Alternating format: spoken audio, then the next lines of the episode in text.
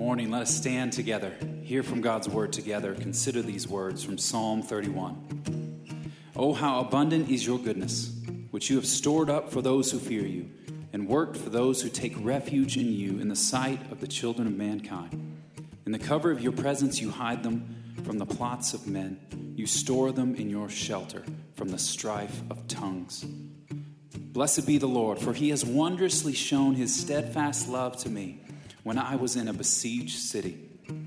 I had said in my alarm, I am cut off from your sight. But you heard the voice of my pleas for mercy when I cried to you for help. Love the Lord, all his saints.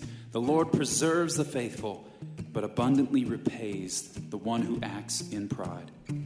Be strong, and let your heart take courage, all you who wait for the Lord. Well, brothers and sisters, sometimes in God's good and gracious wisdom, he places us in a besieged city or a besieged state. So if you find yourself in that state today, remember that He does that so that we would see and experience His steadfast love in ways that we wouldn't have otherwise. So let us, in these trying days, not miss His wisdom and His goodness among us. And let us cry out together. Let us praise together. Rejoice that He is too wise to be mistaken. He's too good to be unkind. And in this room, while we sing from our hearts, we can praise together in unity and clapping our hands in praise. Well, let's do that.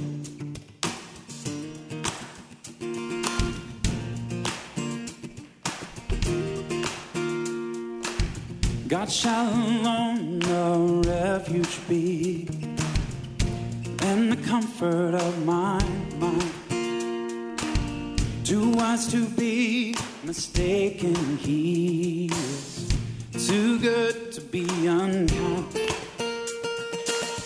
God shall alone a refuge be, and the comfort of my mind. Too wise to be mistaken, and He is too good to be unkind. Is our God. How wise and good is He. He molds me into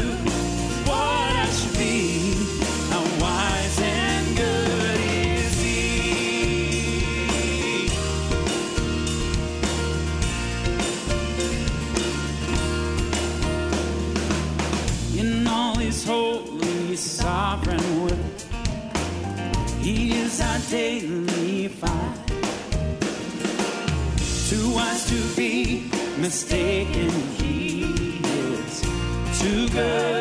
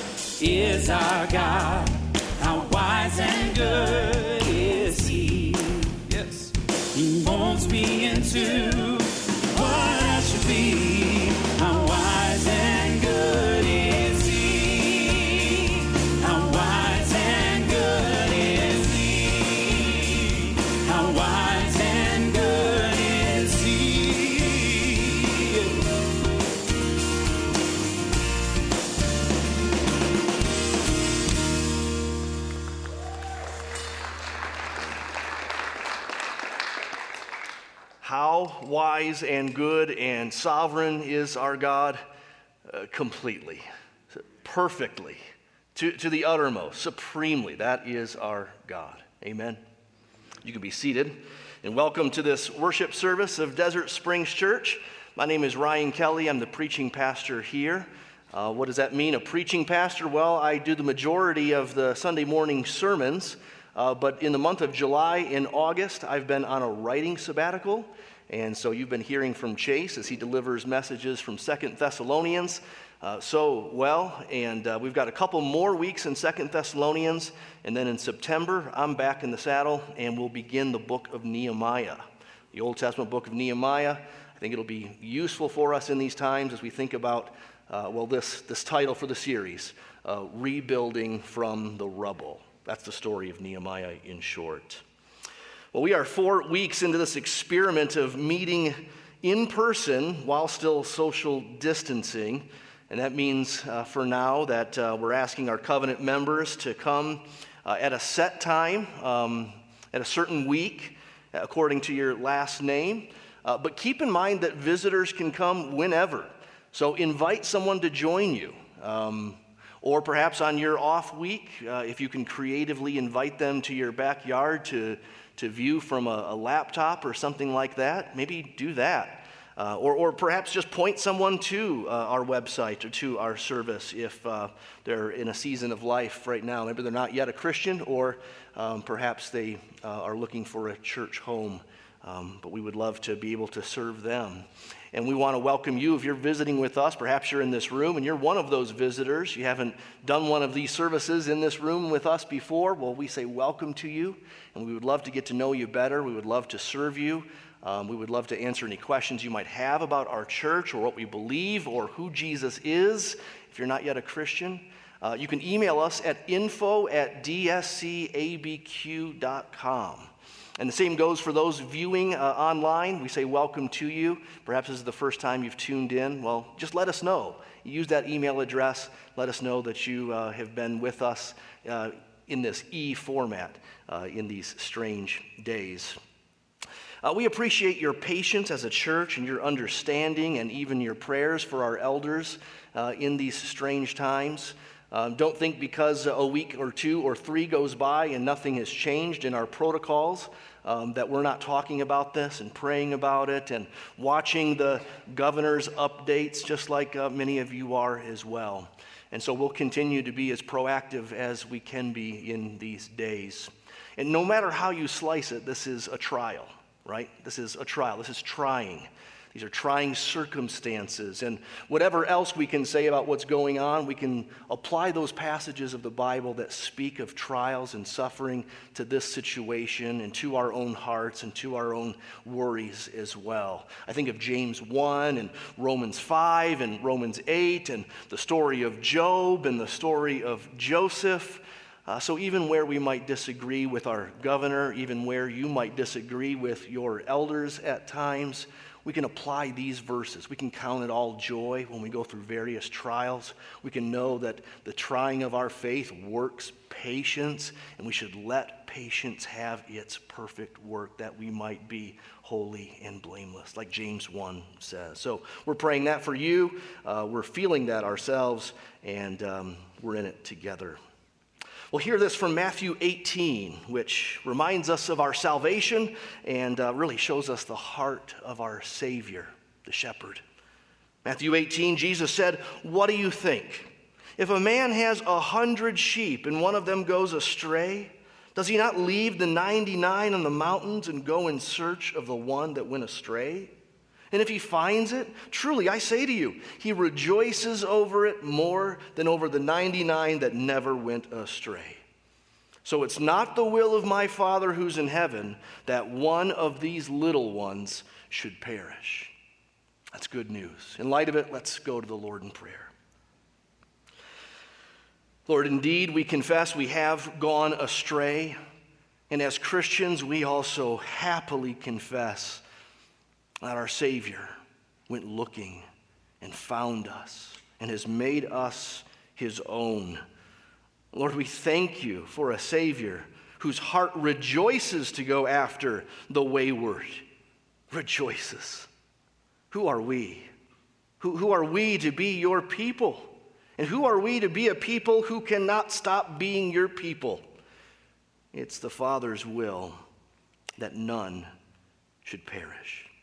So, in light of that astounding grace, Lord, may we ask for your help to tune our hearts. To, to sing of your grace for those at home and to, to meditate and ponder and stand in awe and clap about your grace for those in this room. Come, fount of every blessing, tune our hearts to sing and speak and worship about your grace. In Christ's name, amen. Yes, let us stand and put these words on our hearts and in our minds. Come, thou fount of every blessing, tune my heart to sing thy grace.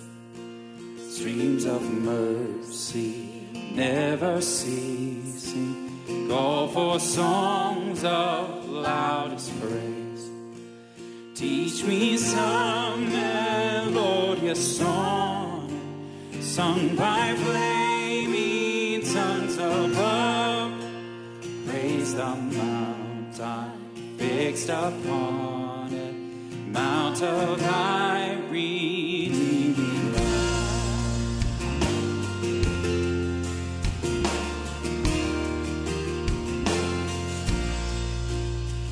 Hitherto thy love has blessed me. You have brought me to this place, and I know thy hand will bring me safely home by night. Yes, he did it. Jesus sought me when a stranger, wandering from the fold of God, he to rescue me from danger, interposed his precious blood.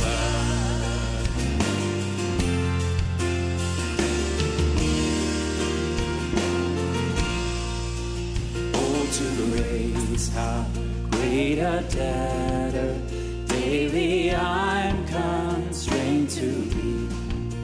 Let thy grace, Lord, like a fetter, bind my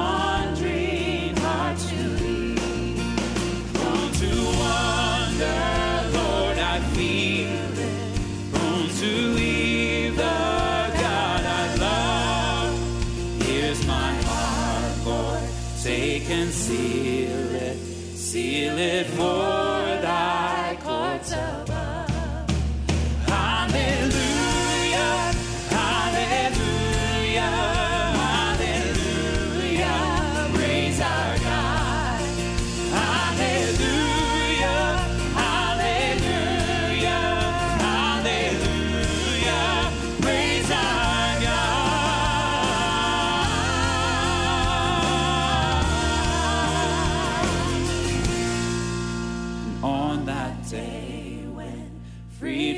sinning, I shall see thy lovely face. Then, when clothed in blood washed linen, how I'll sing, we'll all sing it, sovereign grace. And come, my Lord, no longer tarry. Take my ransom soul away. Send thine angels now to carry me to realms of endless day. If that's your hope, say amen.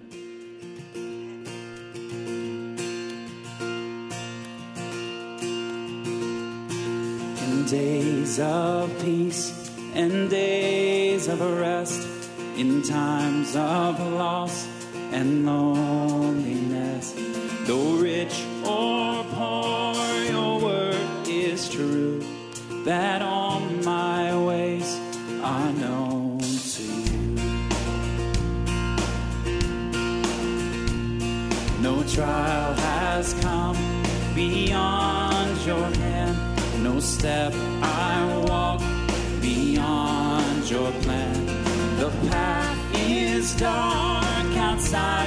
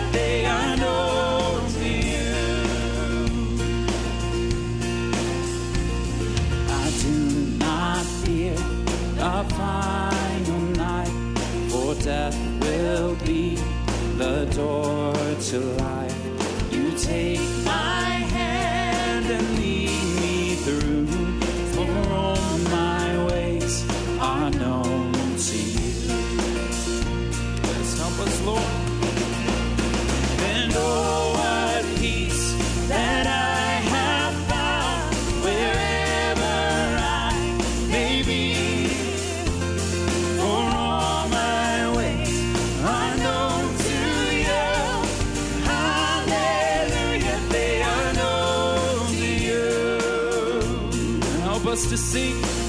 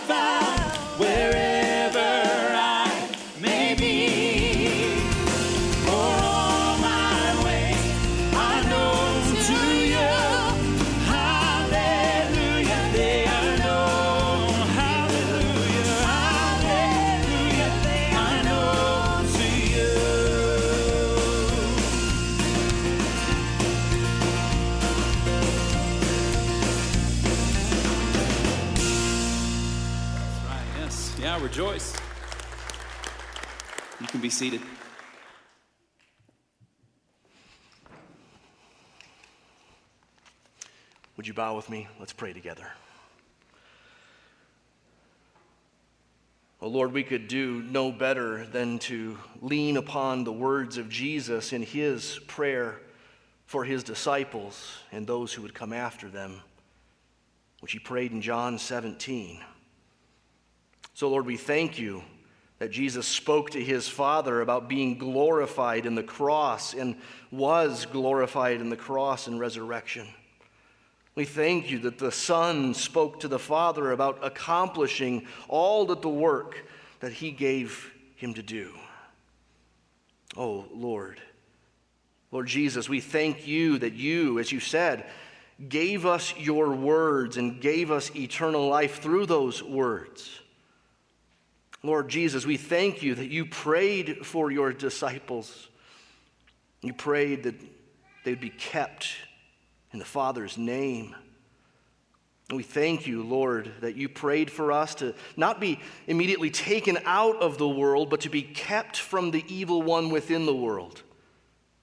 We are not of the world, as you said. And may that be so more and more. May that be clearer. May it be properly clear that we are indeed in the world, but we are not to be of the world in its ways. Lord Jesus, we thank you that you prayed that we would be sanctified and sanctified in the truth. Your word is truth. So we pray for your help, Lord, to go to your word more often than we do, to think on it more frequently, to look to it and to gaze upon it intently. Sanctify us in that word. Lord, we pray as you did, Lord Jesus, for those who haven't yet believed but will believe through the disciples' word, perhaps through our word, and perhaps this week. We pray for them. We pray for all who will believe. And we pray, as you prayed, Lord Jesus, that we would all be one. Unify us in this church. Unify your church in this world more and more. We pray, Lord, for that day when we will be with you, whether by death or by your return, we'll be with you and we will see your glory. Glory given to the one Son, loved by the Father before the foundation of the world. Until that glorious day, Lord Jesus, we thank you for your ongoing high priestly intercession for us. This prayer in John 17 was once spoken, but we know you live to make intercession for your people according to Hebrews 7. That the Son of God and God Himself would pray for us and pray for us better than we know to pray. Well, it's an honor and a privilege beyond words, one we don't deserve in the least but only because of your death and resurrection for us. So we thank you for that. We pray, Lord, we would pray for each other in light of it, for your glory and for our good. Amen. Let us stand and meditate on all that it means for us to be in Christ and all that we have in Him.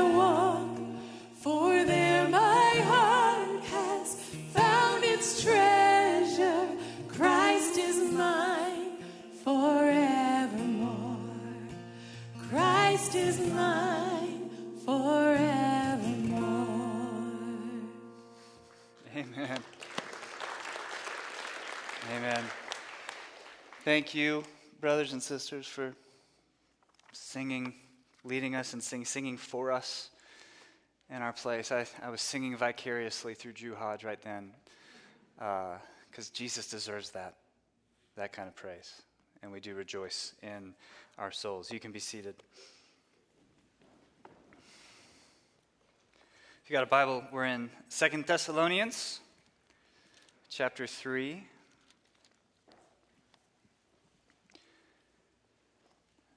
As Ryan said, we've got two more weeks in this study. So this morning we're going to look at verses 6 to 12 in 2 Thessalonians chapter 3. So let me read these verses to us.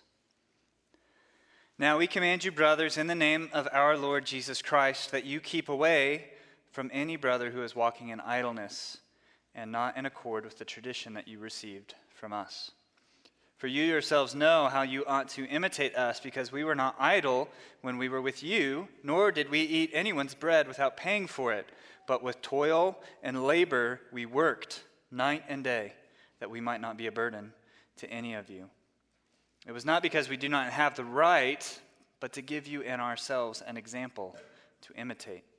For even when we were with you, we would give you this command If anyone is not willing to work, let him not eat.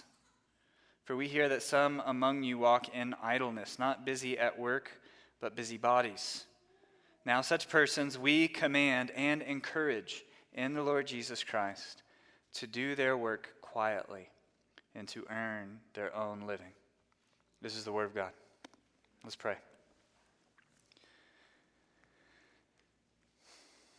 God, we thank you for the work that you have done on our behalf in Jesus Christ, and that you have called us and enabled us to work for your glory and for the good of others. God, I ask that you would work right now by your Holy Spirit, that you would help us to think right, word, right thoughts about your word, help me to say right thoughts about your word, and that you would build us up into the image of Christ. In his name we pray. Amen. So, as we move into what is really the closing section of Second Thessalonians, it's really important that we keep in mind what this letter's emphasis has been throughout, especially its emphasis on the return of Christ. So, if you remember in chapter 1, Paul is trying to comfort a church that's being persecuted with the hope that Jesus will come back and he will vindicate them. And so they are to wait for Christ's return. And then in chapter 2, he's going to help them know better how to uh, recognize when Christ is going to come back. If you remember that there were many in this church who were confused about the timing of Christ's return. And so he gives them some clear signs for when to expect Jesus to come back. Well, now in chapter 3, the focus is really how we as Christians are to live in this world until Christ comes back. So, if you remember what we looked at last week in verses 1 to 5, it is that we're to live a life that's dedicated to the spread of the gospel around the world and to prayer for that mission until the day that that mission is accomplished when Christ returns. Well, in these verses, we'll look at how we as Christians are supposed to go about our work or our labor until Christ returns. And so that raises an interesting question if you knew that Jesus was going to come back, let's say you knew Jesus was going to come back in exactly one year from now. In just chapter 2, he's not. Okay, I don't think he is because the man of lawlessness has not been revealed and the rebellion has not happened yet. Okay, so, so I don't think that he is going to come back in a year. But let's say that we knew for certain that Jesus was going to come back on August 23rd, 2021. How would that change the way that you viewed your work? How would that change the way that you viewed your wealth? How would you think about what you've spent your whole life up until now pursuing? Would you be relieved? Would you be frustrated? Would you keep working at all? This is a helpful way to evaluate the decisions that we're making in this life, is to think of them in terms of Christ coming back. And it can show us when we think about that where we may be operating from a place of misunderstanding, which is exactly what the Thessalonians have been doing. We'll see in verse 6 that at least some of the Thessalonians have a problem with their view of work. And if we're not careful, we can have the same problem. So, this is our first point the problem with work. Verse 6 says, Now we command you, brothers, in the name of our Lord Jesus Christ, that you keep away from any brother who's walking in idleness and not in accord with the tradition that you received from us. So, next week, we're going to look in more detail about what he means by keeping away from these brothers. Okay, we'll see in verses 13 to 15 that, that Paul is saying that this issue, whatever it is, is, is really bad and it needs uh, the attention of the church and maybe even in the form of church discipline. But there is some issue that is going on, and, and what he says is that there are some in the church who are walking in idleness. That word idleness um, is not as easy a word to define as you would think. In, in Greek, it doesn't just mean being lazy or slothful, okay? It actually means literally not in order or disordered. Outside of the Bible, this word here is used of soldiers who broke ranks. It's used of people that are generally just irresponsible.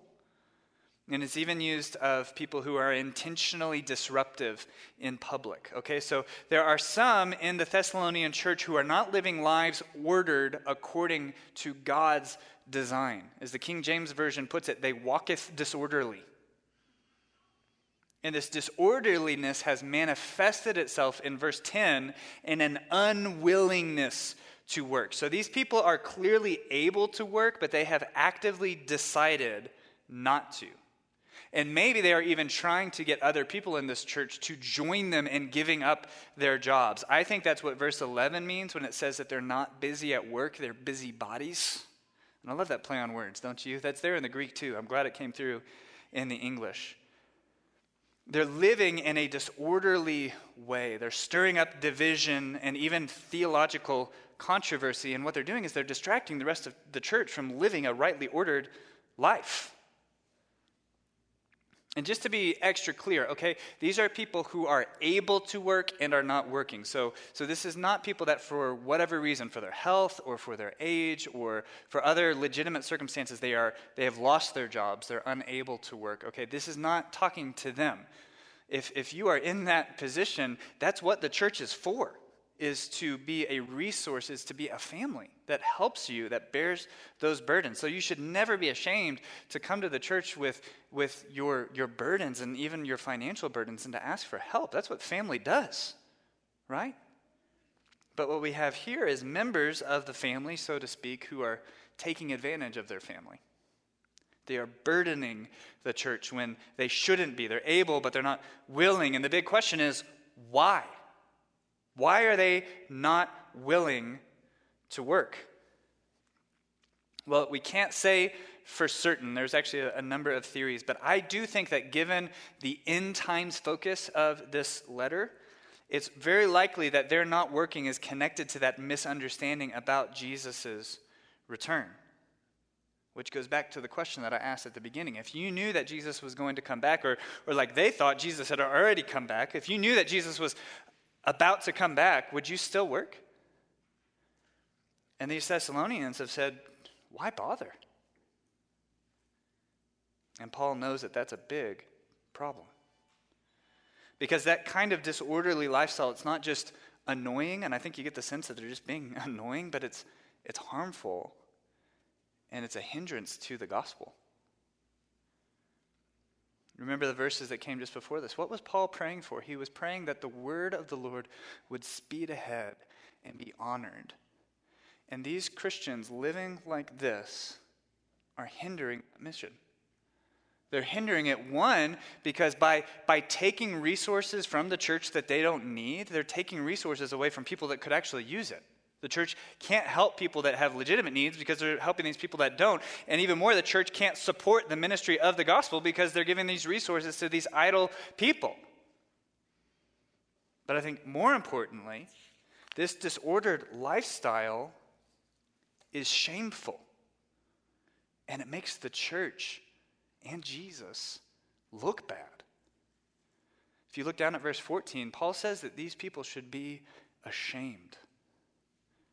Shame is the opposite of honor. That was what Paul wanted with the message of the Lord to be honored, and the way that they're living is dishonorable. In 1 Thessalonians chapter 4, Paul gives a very similar address to probably the same people and the same issue, and there he writes that, that Christians should work with their hands so that they may walk properly before outsiders and be dependent on no one.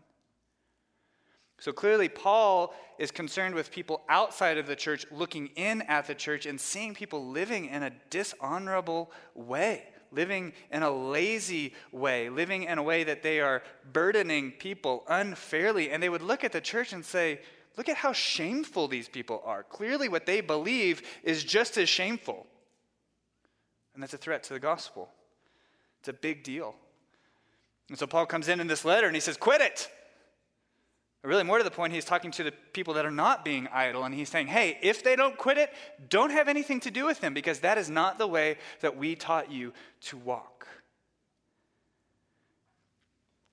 Paul's right to call this lifestyle disordered, because it's, it's out of step with the very order by which God created the whole world and mankind to live in it. It's so important that we, that we understand this because I think we can be tempted, just like the Thessalonians were, to think that work is part of the fallen world that we live in. That work is actually something that we need to be saved from. I think that's what these guys were doing. They're thinking, oh, well, great. Jesus is about to come back, and when he comes back, he's going to make everything perfect. And when everything is perfect, there will be no more work. So let's just stop working now. And Paul says, that's not our tradition. That's not our faith. That's not what we taught you. Work is not a bad thing. And it goes all the way back to the very beginning of the Bible. When God worked to make the heavens and the earth. Do you remember that? It says, in the seventh day, God rested from his labors. God was laboring that whole time. He was working to make a world that was in perfect harmony, that worked exactly the way that it was supposed to. And then He made man in His own image, male and female. He placed them in the garden. And do you remember what He did? He gave man a job. Genesis 2 15 says that God put man in the garden to work it and keep it. And I don't know if you know this, Genesis 2 comes before Genesis 3. So man had a job when the world was perfect. And it was a perfect job. It was never unsatisfying. It was never unfruitful. It was, it was always what he was meant to be. And in so doing, in having dominion and subduing the earth like God told him to do, he was bearing God's image to the whole world, to the whole creation. He was working like God worked. And it was only after man's rebellion that we got the problem with work. Genesis 3, God says to Adam, Because you have eaten of the tree of which I commanded you, you shall not eat of it. Cursed is the ground because of you. In pain you shall eat of it all the days of your life. Thorns and thistles it shall bring forth for you, and you shall eat the plants of the field. By the sweat of your face you shall eat bread, till you return to the ground. For out of it you were taken, for you are dust, and to dust you shall return. So Adam was a worker before the fall, and Adam was a worker after the fall. Only after the fall there were thorns and thistles. So the problem is not work, it's the thorns and the thistles. No longer will work always be as satisfying as it can be. No longer will work always be easy or fruitful. There will be bad days, but the problem is not work. Work itself is the same as it ever was, an integral part of our being made in the image of God, of being human. We worked before the fall. We work now under the effects of the fall. And I think when the fall is reversed, when Jesus returns and does make everything perfect, we will still be working. As I was studying these passages, I was reminded of some verses from Micah chapter 4, Micah, the Old Testament prophet. And he's got this incredible vision. It's, it's so beautiful. It, it begins with, with a vision of the latter days, of the end times. And it says, In the latter days, the mountain of the Lord will be lifted up the highest among all of the mountains, and all of the nations shall flow into it to learn God's law. And I was thinking about two weeks ago, what Mr. G told us about all of the Bible's promises about the, the assurance that God's mission of saving to the ends of the earth will be accomplished. This is just another beautiful mission of people from all over the world coming in to worship God. But then it says something so cool that all of these people are together at the mountain of the Lord, worshiping the Lord. And it says that they take their swords and they beat them into plowshares. And they take their spears and they turn them into pruning hooks. You know what that means? It means that they're taking their instruments that were used for war and they're converting them into instruments for productivity, for agriculture. They're taking their weapons and they're turning them into tools. And then it has this, this amazing line. It says that everyone, every man, shall sit under his own vine and under his own fig tree, and no one shall make them afraid, for the mouth of the Lord of hosts has spoken. That's, that's Micah's vision of the end times that, that each one of us will have a fig tree that we're working, that we're tending, and eating the fruit of. That we're going to take these, these, what once were swords, and use them to be productive in a perfect world where there is only peace. But we will be working hard and so joyful about it. Is that how you think about heaven? Because that's what, that's what the Bible is saying. And this is ultimately where the Thessalonians have gotten mixed up. They think the world is about to end and there will be no more work, but they don't realize that work is fundamental to our existence in God's world. And so, in our own context, we may not struggle with, with the same kind of what some have called overrealized eschatology that the Thessalonians have, that we'll just quit our jobs and wait around for Jesus to come back. But we are all prone, aren't we, to have a disordered view of work and to think that work is something that we need to be saved from when it's really something that we were made for. So, why do we work in this life?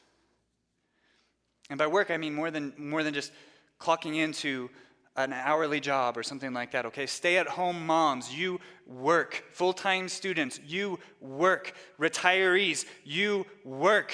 You're not dead yet. But why do we work? You know, I wish, honestly, I could spend seven weeks talking to you about all of the different things that the Bible says about work and why we work. But from this passage, we do get something to, to what is the heart of the matter, I think. So look at verses 7 to 9. We see the purpose of work. Paul writes, You yourselves know how you ought to imitate us. Because we were not idle when we were with you, nor did we eat anyone's bread without paying for it. But with toil and labor we worked night and day, that we might not be a burden to any of you. And it wasn't because we do not have the right, but it was to give you in ourselves an example to imitate. Now, the, the book of Acts tells us that, that Paul was a tent maker. So his family business, as it were, was, was making tents. And so, whether that was explicitly what he was doing or he was just putting those skills to work some way when he was there in Thessalonica, he was working a manual labor job the whole time he was there, proclaiming the gospel to them. And what does he say? He didn't have to do that. Paul was essentially working two jobs. He could have just posted up as a teacher of the gospel, as a preacher of the gospel, and been supported by the church. That's a biblical principle. In 1 Timothy 5, Paul says a teacher or a preacher should be worthy of honor and worthy of their wages. Okay, it's right that, that laborers in the word be supported to that end. Paul says that would be my right, but I didn't avail myself of that right. I worked two jobs for you because in this case, even his working as a tent maker was him teaching. He was teaching them about what it looks like to work hard as someone made in the image of God. But I think even more, he was teaching them about love. Why did Paul work so hard? Look at what he says. We didn't want to burden any of you, we didn't want to take from any of you, we wanted to give. We wanted to give our lives to you. That's what he says in 1 Thessalonians. We wanted to give our time to you. Most of all, we wanted to give you the gospel. That's an example to imitate. And this is one of the most amazing things about work and about the purpose of work. We don't work for ourselves. Do you get that? We don't work for ourselves, we work for others. Our productivity can be and should be an act of love and generosity that glorifies God. That's the purpose of work. And by generosity, I don't just mean giving your money, although that's huge. That is very important. If you work a job that you get paid for, that money is not for you to buy fun stuff. That money is for you to support your own family, and that money is for you to support your church family, to help those who are in need and further the mission of, of what we are called to do as Christians and as a local church. But outside of money, we all work, and we need to realize that working hard itself is an act of God glorifying love. Do you hear that? Working in and of itself, whatever you do, is an act of God glorifying love. If you work in a job, when you boil that down, all you are doing is serving somebody else. That is what every job worth doing is. It's just an act of service to somebody. You are serving customers, you are serving your coworkers, you are serving your boss, you are serving somebody. And that's powerful. My generation, we grew up with this really messed up understanding of work. You know, I just I can think like every year in elementary school, they would ask us to draw a picture of what we wanted to be when we grew up. And implicit in that assignment was that you should aspire to be something amazing, something world changing, something significant. And that was what we were taught every year growing up that you need to do something that's great, something that is significant, and you can be whatever you want to be. And then we graduated college and we tried to find a job, and it seemed like all of the world changing jobs were already taken. And all of the entry level jobs were super boring. Because we had this misunderstanding about work. We didn't realize that any job worth doing does change the world. It does make the world a better place because that's what God made us to do. Maybe it's not world changing in a way that's very remarkable. Maybe nobody's going to notice it. You may not be an Instagram influencer with the job that you do, but honestly, who cares? You know, I don't remember. Maybe there was, but I don't think there was any kid when I was growing up that when we did that assignment, he says, You know what I want to be when I grow up? A plumber. But do you know who has a world changing job? My plumber, he made my world better. And he just goes around all day, every day, making people's lives a little bit better, making the world a little bit better. If you step back and you think about what our economy is, it's actually just a bunch of people committing little acts of service to one another all the time. And most people don't even realize it. They just, they just think they're plugging away, working for a paycheck. They don't realize that their job is so significant. It has been endowed with significance because they are made in the image of God to do that. But, Christian, you can realize it. You can realize that your job matters and that your job is an opportunity to love other people. And you can work even harder to be loving in your job. You can work even harder to make your products good for someone else. You can work even harder to treat your employees well. You can work even harder to even have opportunities to share the gospel because of your work, even through your work, like Paul was doing. And when you do that, you glorify God. You please God. William Tyndale, one time, he was an English reformer, and he once said that on the outside, there's a big difference between someone standing up and preaching and someone washing dishes. But when it comes to which one of those pleases God, there's no difference at all. Whatever God has called you to do, whatever He has put in your hand to do, do it with all of your might for the good of other people. And in doing that, you glorify God. If you're retired, don't view your retirement as your retirement. This is a special season for you to serve other people and to serve God. If you're a student, Why are you studying what you are studying? Are you studying it for your own sake? Or is this preparing you for something that will be a blessing to other people? If you're a stay at home mom, I mean, I know it almost sounds like a cliche, but I mean it when I say you have like the most important job in the whole world. Just parents in general. And I know a lot of parents, I'm a parent, I know a lot of parents feel like they're working two jobs. You've got your job and then you've got your kids. But this is such an important opportunity for you to serve other people, and in so doing, to serve the whole world. Hannah Arendt once said, Every generation, civilization is invaded by barbarians, and we call them children. and what she meant was, unless we train our kids, every generation, we are one generation away from ruin. The only thing standing between us and civilizational collapse is good parents toiling night and day to love and to train their children. And if we do that, it changes the world. And then, Christian parents, how much more training up your children in the fear and knowledge of God? Much more to train up your children with this same view of work that you would help your own kids understand that they are not takers, they are not consumers, but they are to work hard at being givers. Because that's the heart of the gospel. This is why this is such a big deal to Paul. When Paul is saying to the Thessalonians, You know the example that I set for you, imitate my example. What he's really saying is, Imitate me as I imitate Christ. Because where do you think Paul got this idea of sacrificing himself on behalf of other people so that they might gain from his work? That's the gospel. Jesus Christ did not burden other people.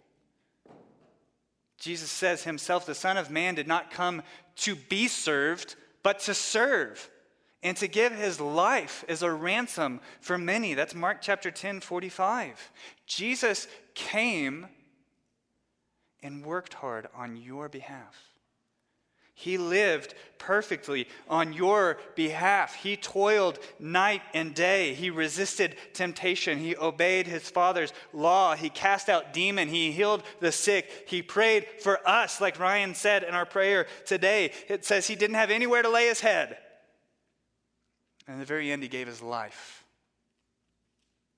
He gave everything, shed his precious blood, so that you, Christian, may be freed of your burden, your burden of sin and of guilt and of shame. So that you wouldn't have to work to inherit eternal life. This is the biggest problem that came out of Adam's sin in Genesis chapter 3 was that we were cut off from the one fruit that actually mattered, the fruit of the tree of life. From that day on, we have, we have been left working to try and get back into that relationship with God to no avail. We are of dust, and to dust we will return. There is no amount of working that we can do that could reverse the effects of the fall. And so Jesus came and worked for us. He took our burden off of himself, and he died on the cross with it. So I wonder if anyone here feels burdened right now. You know that feeling. You know that you have been trying to work to gain God's favor. You've been working hard in your life to try and reach some level of contentment or, or peace. You know you're working in vain and you're burdened.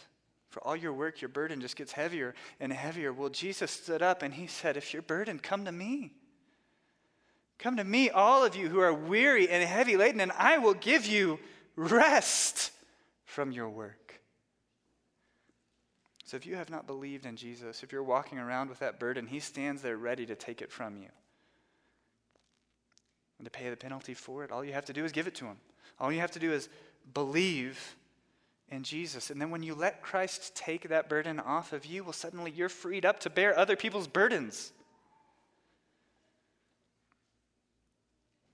That's what this is all about. Paul says, We didn't want to be a burden to you. We wanted to bear your burden. These idle Thessalonians, they are being a burden. And that's why this is such a problem. But, but what this is giving us is a vision that we can work hard for the good of one another. And when we do that, when we work generously for the glory of God, we're going all the way back to the garden.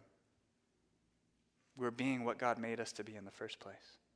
We are being truly human, walking in the order that He laid out for that and, and for us. And in doing that, we bear His image, even the image of Jesus. So when we work hard, we look more like Jesus, and the gospel speeds ahead and it's honored. It said that one time Martin Luther was asked the same question that I asked you at the beginning. If you knew that Jesus was about to come back, what would you do? And he said he'd plant a tree. That's a great answer. We don't know if he actually said that. If he didn't, he should have. Because that's, that's the Bible's vision for being truly human. That we know that we are made to work, to do good, to be productive, and to glorify God. So in these closing verses, the Apostle Paul gives us a vision for what it looks like to be God's people at work. So verses 10 to 12 are the people at work. Verse 10 is Paul's sharpest rebuke. He says, Even when we were with you, we would give you this command if anyone is not willing to work, let him not eat. For we hear that some among you walk in idleness, not busy at work, but busy bodies. And now that we've put it in this context, can you hear in what he's saying even the echoes of the creation order? God told Adam in Genesis 3, it's by the sweat of your brow that you will eat. And what Paul is saying is, if anyone's not willing to sweat, then they're not willing to eat. They're being disorderly. But pay attention in verse 10 who he's talking to. This is directed to those in the church who are not walking in idleness. He's saying, Church, this is how you should treat those who are not willing to work. In effect, what he's saying is that the church needs to be really discerning in how we go about helping people. If someone's not willing to work, the church should not enable them. The church needs to be very careful about how it, as an institution, goes about distributing its welfare. If you go to 1 Timothy chapter 5, there's, there's this amazing passage where it talks about helping widows, providing for them financially. And there's this long list of requirements for those widows before they're eligible to be enrolled for receiving regular financial support from the church. And as you read that, you see that two things emerge. The reason that they're so careful and discerning about what makes someone legitimately a widow and in need of that kind of help is one, it's for the good of the church, but then two, it's for her good lest by helping her, you actually create temptations for her to fall into sin. So we need to be really wise and careful about how we go about distributing the precious resources that we've been called to steward. And, and I'm grateful uh, as, as I'm in some of those conversations in our own church that, that our leaders do a really good job of trying to be discerning in who and how we help. But even on an individual level, okay, so this is talking about you and how you treat your brothers and sisters, or even how you treat your own biological children. I think we need to take heed of what, is, what Paul is saying here because this is a command. If someone is just not willing to work, then they need to experience the repercussions of that. And this takes a lot of wisdom, okay? And if you need counsel and how to walk in that wisdom. I know there are people in our church and our elders would love to help you with that, but, but we may need to have hard conversations with people in our families. We may even need to make some hard decisions. But, but the point is that if we are feeding or housing or clothing someone who's just not willing to work, then what we're doing is we're actually robbing them of the experience of being truly human. We are robbing them of being the image of God. And in doing that, we are robbing God of glory. Because we were not made to be idle, we were made to work hard. That's why I love the way that Paul says in verse 12 that he's not only commanding the idle, okay, he turns in verse 12 to talk to the actual idle, and he's not just giving them a command, but he's encouraging them. You see that? It means he's coming alongside them. He's exhorting them. He's trying to spur them. He's saying, Look, this is the right direction, and I want to help you walk in that direction. This is the way that you need to be going to live a rightly ordered life. So he says in verse 12 Such persons we command and encourage in the Lord Jesus Christ to do their work quietly and to earn their own living. And those two, those two statements, that can be our vision for our own work. We aspire to do our work quietly. If you were with us when we studied 1 Thessalonians chapter 4, I talked about this because he says the same thing there. And it was so helpful for me when he says to work quietly. What, th- what that means is it, it means to be humble, to be humble about your job. It means to submit to your authorities, even in your workplace. It means not working in a way that calls attention to yourself or not viewing your job as an opportunity to glorify yourself. It certainly means to not be a busybody. But when Paul says that we, we should aspire to live quietly, it's really like he's saying you should make it your ambition to be unremarkable. I know it sounds like a bit of an oxymoron, but, that, but that's it. Because when you understand the purpose of your job, that it's not for you and it's not for your own glory, then, then you can just put your head down and work for the good of other people. You can try to, to love others and work as unto the Lord and not for men and just quietly plug away at whatever it is that God has put before you with all your might. That's working quietly. That's what we're told to do. And then when you do that, Paul says, you earn your own living. At the end of verse 12. Or in Greek, that literally says, you eat your own bread. And of, of course, that's, that's a reference to these people that are eating other people's bread when they should be eating their own bread, okay? So this is, in one way, a command to be dependent on no one, like he says in 1 Thessalonians 4 be dependent on no one, but walk properly before outsiders. So, so it's a negative command to them quit eating other people's bread, eat your own bread, but I also think it's a positive vision. I think it is an encouragement to us that when you are working hard, when you're working quietly, you get to enjoy the fruit of your own labor. And there is something so fulfilling about that. There is something so right about that because that's how God made us to be productive. And when we're productive for His glory, we get rewards. We get to enjoy the fruit of our labor, but even more, that's just a little foretaste of Micah 4. And that vision of each of us sitting beneath our own vine or our own fig tree, working in perfect peace forever. I've titled this sermon, Get to Work. And that's not only a reference to this command, especially to the idle, that they need to get to work, but I hope also for you that's kind of a corrective on our misunderstanding.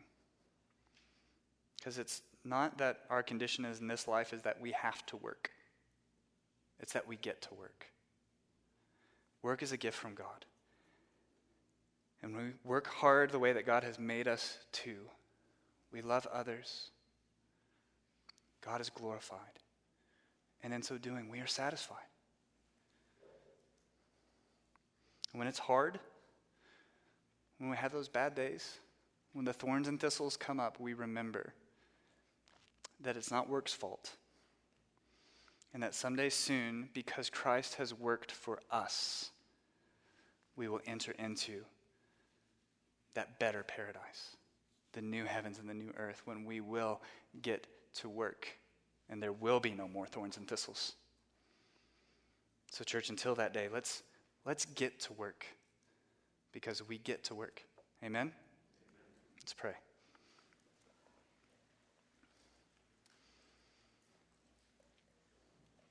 God, thank you for the privilege of being made in your image, of getting to be productive, of getting to work like you worked to make the world better, to pull out those thorns and thistles, to enjoy the fruit of our labor, so much so that we can help other people with the fruit of our labor, that we can love other people with our hard work. And that you would be glorified. God, I pray that you would be glorified. I pray that people on the outside would look at our church and, and they would think that we were honorable Not just because we worked hard, but, but we worked hard for you and not for ourselves. We worked hard for others because Christ worked hard for us. Lord, if there's anyone here who has not yet handed their burdens over to Jesus, I pray that you would, you would help them to see that you're waiting to work for them and that they don't have to work any longer. And I God, I pray for all of us that you would, you would help us to work hard in every aspect of our life, that everything about our life would be handed over to you as an act of worship, and that we would spread your glory broader and deeper. In Jesus' name, amen. Let us stand to respond and continue in prayer through song.